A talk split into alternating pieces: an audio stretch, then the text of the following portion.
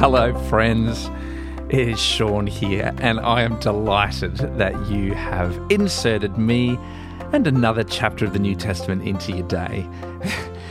I don't know if you're like me. I'm assuming everyone has these where you have these little associations, little memories from your childhood that stay way too strong and salient for their own good. And I don't know why they do, but some just stick in your memory. Like, for me, as I read the, the title of this chapter, it's called The Woman and the Dragon, which reminds me of this ridiculous scene where Daffy Duck meets the Dragon Lady.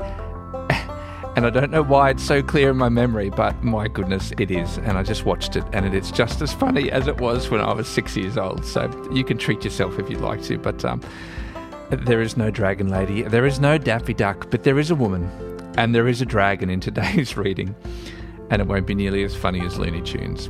But the Holy Spirit may well have something profound that might stick in our memory from today's reading.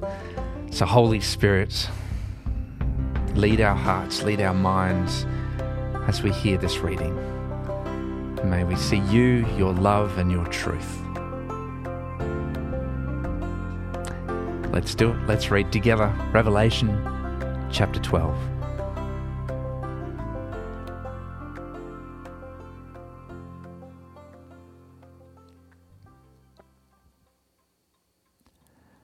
A great sign appeared in heaven a woman clothed with the sun, with the moon under her feet, and a crown of twelve stars on her head.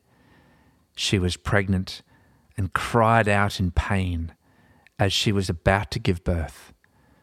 Then another sign appeared in heaven an enormous red dragon with seven heads and ten horns and seven crowns on its head. Its tail swept a third of the stars out of the sky and flung them to the earth.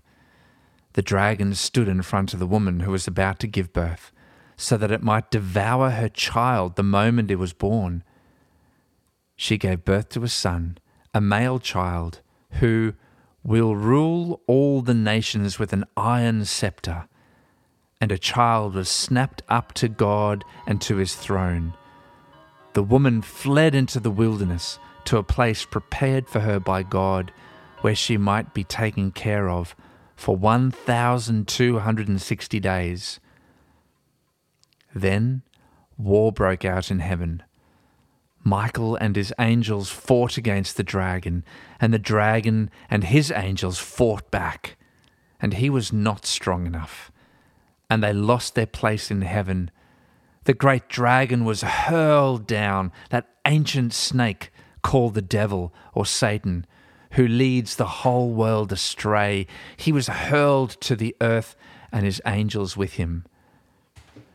Then I heard a loud voice in heaven say, Now have come the salvation and the power and the kingdom of our God and the authority of his Messiah.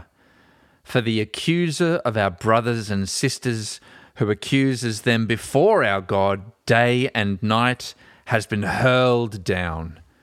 They triumphed over him by the blood of the Lamb and by the word of their testimony. They did not love their lives so much as to shrink from death. Therefore, rejoice, you heavens, and you who dwell in them. But woe to the earth and the sea because the devil has gone down to you.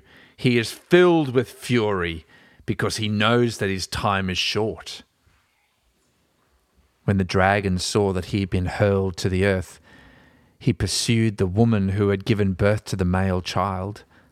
The woman was given the two wings of a great eagle so that she might fly to the place prepared for her in the wilderness, where she would be taken care of for a time times and a half a time out of the snake's reach.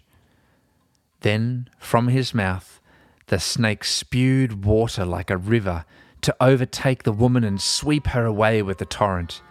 But the earth helped the woman by opening its mouth and swallowing the river that the dragon had spewed out of his mouth. Then the dragon was enraged at the woman and went off to wage war against the rest of her offspring those who keep God's commands and hold fast their testimony about Jesus.